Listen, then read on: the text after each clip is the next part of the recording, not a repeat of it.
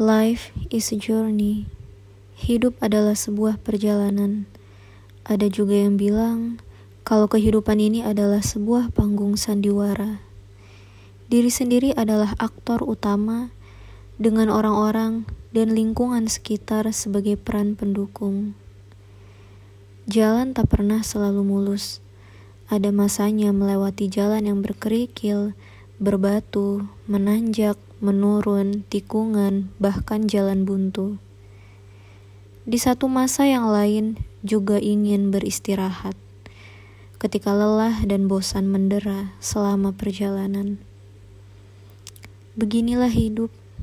Tapi hidup bukan sekadar berjalan, tapi tentang menghadirkan nyawa atau ruh di dalamnya.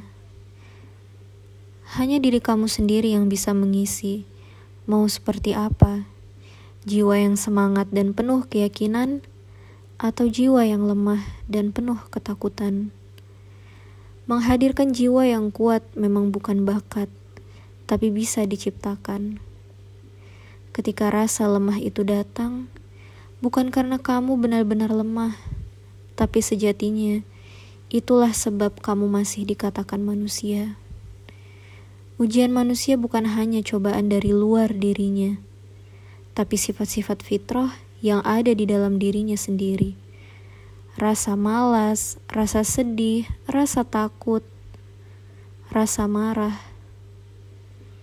Jangan jadikan itu semua kelemahan sebagai alasan kamu tidak mau bergerak lagi.